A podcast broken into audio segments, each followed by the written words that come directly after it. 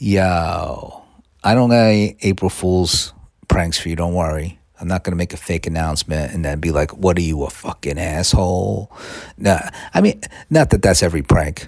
I don't do pranks, so I have some friends, comedians, who are like good at pranks, like good, like nice, like not like nice pranks, but they're not like mean. They don't like make you feel like a dick or like a fucking idiot or whatever. Like a fake lottery ticket. I saw somebody get a fake scratch off once and fall for it, and it was really sad because I could tell when they were scratching off it was fake, and then face lights up. Like, oh, I won! I'm gonna quit my job and tell my family to go fuck off. I'm like, oh, you better read the back of that ticket where it says, this is fake as fuck. Because don't try to take that over to the newsstand.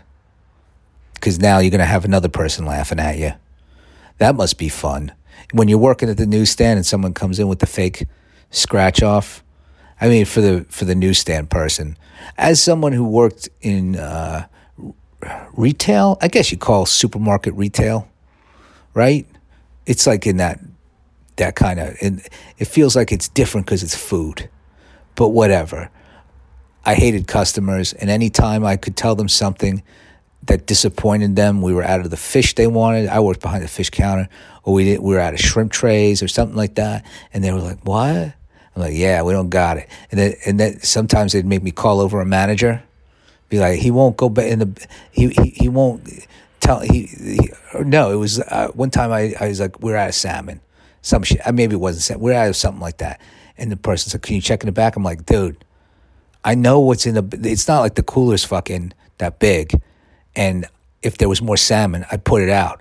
People show up for salmon. You know, and it's like, it's just gone. People love fucking salmon so much. You know, don't you know? And call over a manager. I'm like, we're out of salmon and this person wants you to confirm it. And I really enjoyed that. To have a manager say, get the fuck out of here. He didn't say that, but it was, he backed me up. And I appreciated that. Because the managers didn't like the customers either at that store. It was pretty hardcore. It was us against them. Customer service was not a value. It was, you know, maybe the regional manager come in and bust some heads. That supermarket's still there. They're doing fine. Then there was, and that was the cheaper supermarket. There was like two supermarkets in the shopping center, and that was the cheaper one. And then there was like the fancier one. So it's like, you know, go over to the rich supermarket if you want to smile. All right, you're paying less for your shrimp, so just shut the fuck up.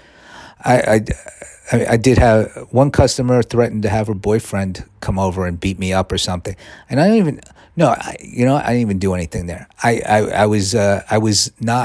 had like an angry look on my face, and she told me to smile. You know, I got that. I know what that's like. It sucks. I don't tell anybody. She said to me, smile. I just like looked at her, and she's like, you better be nice to me. My boyfriend's right over there. I'm like, what? And I just looked at her again, and nothing happened. Dealing with the general public is not fun. I mean, I deal with them now. Last night, I dealt with them like fucking crazy at the Backyard Comedy Club. That was fun. And I did my opening joke, and then someone yelled something. I just fucking smacked it away. Get out of here. I'm a professional. You ain't gonna fucking knock me off my game. And then I fucking destroyed. It's 10 minutes. I did really well. It was fun. That's a fun club. And they have funny comedians. And I will promote them again. If you're in London, want to see some comedy, Backyard Comedy Club's a good place to do it. And it's like, you know, it's like a chill place. And it's very close to central London. So let's look at the news, and then I will go outside and see if somebody tries to prank me. And I won't fall for it.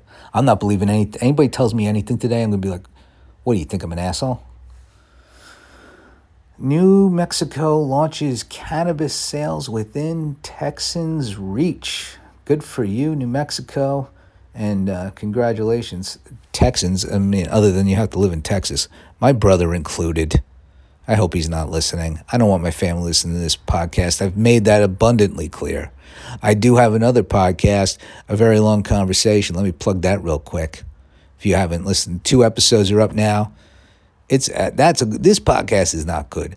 That podcast, I believe, is good. So if you enjoy this, I think you'd enjoy that more because it's me talking with another person, not just to myself. But New Mexico has weed. Texas is. I don't want to talk about Texas, but you can go to New Mexico and get weed. So enjoy yourself. You can get off that Delta 8 bullshit, whatever that fucking weirdo shit is. I've eaten some Delta 8 gummies, and they were good, but I don't even know what the fuck's in them. It's just like I'll eat a gummy, but I won't smoke that shit. Unless some Delta 8 company buys an ad on here, and then I'll have to be like, Delta 8's the fucking shit. You can get it in the mail. Weed's like whatever. Delta 8 is the new, and then there's like Delta 9. Fuck it. Just give me the good stuff. Just legalize it everywhere, and guess what? Delta 8 will disappear. And whatever other Crantum or whatever else they try to fucking push. Federal Reserve warns of brewing U.S. housing bubble. All right. I guess I won't buy a house right now. Or ever. Nothing about home ownership looked attractive to me growing up. You know, it's like seeing my parents have to like fucking deal with like house shit. Like, why is this? No. I remember, I have vague memories of the apartment in Queens. You just call a landlord. DC police find 5 fetuses in home of anti-abortion activist Lauren Handy. Handy's just a funny last name in general. It's just something about, I mean, I don't even mean like hand job. You know, it's just it's funny last name, and particularly when you got 5 fetuses in your home, and anti-abortion, I guess, very anti-abortion to the point of I'm gonna grab those fetuses, and see what I can do with it. I don't even know if that's how they come out. That's not where you get a fetus from an abortion clinic. Where would you get a fetus? That is interesting. That's got to be, like, you can't have that in your house, right? Is that, well, police came in and got them. Somebody tipped them off. I guess if you're, like, maybe a plumber had to come fix something and saw a fetus, and then I would call that in.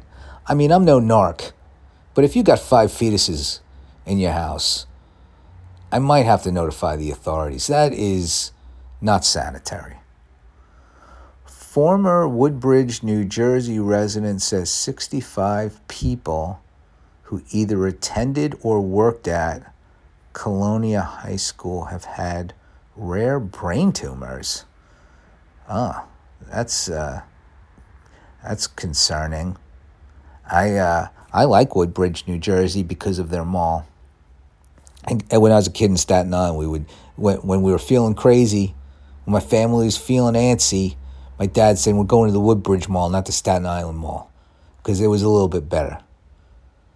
And I went to rehab with a dude from Woodbridge who was really fucked up. I wonder if he went to this high school. I wonder if that had anything to do with the fact. I mean, he was also a crack addict. I hope he's doing okay. He was a good dude, but hard time. Staying clean. I just remember he called me up one morning. And it's just like fucking, it was like 7 in the morning. He's like, I can't find my car. And I was like, he's like, I'm in Chelsea. I don't know where it is. I got to get back to Woodbridge. He was always talking about Woodbridge. And, you know, he did find it eventually. So, I don't know what what's going on in high school. Is it lead paint or something? That doesn't even make sense. Lead paint. Lead pipes, maybe. Fuck. That I'm sorry if you went to that school and now you're like, I gotta go get checked out or whatever. I don't know what this is. I'm not gonna read that. Where are we? Okay, let's do one last one.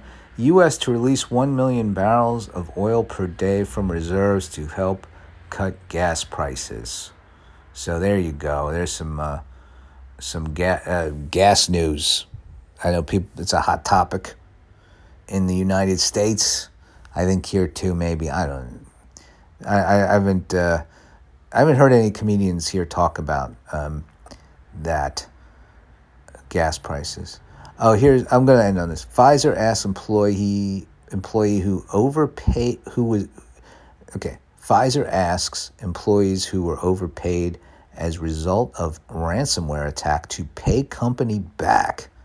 I would say, fuck no. I feel like I don't work here anymore, dog. I'm going to go over to, I don't know, Merck, one of these other, another pharmaceutical company that,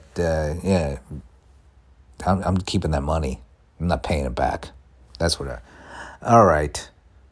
I will, I'll see you tomorrow when everything's safe from prank day, April 2nd. Oh, just weather the storm.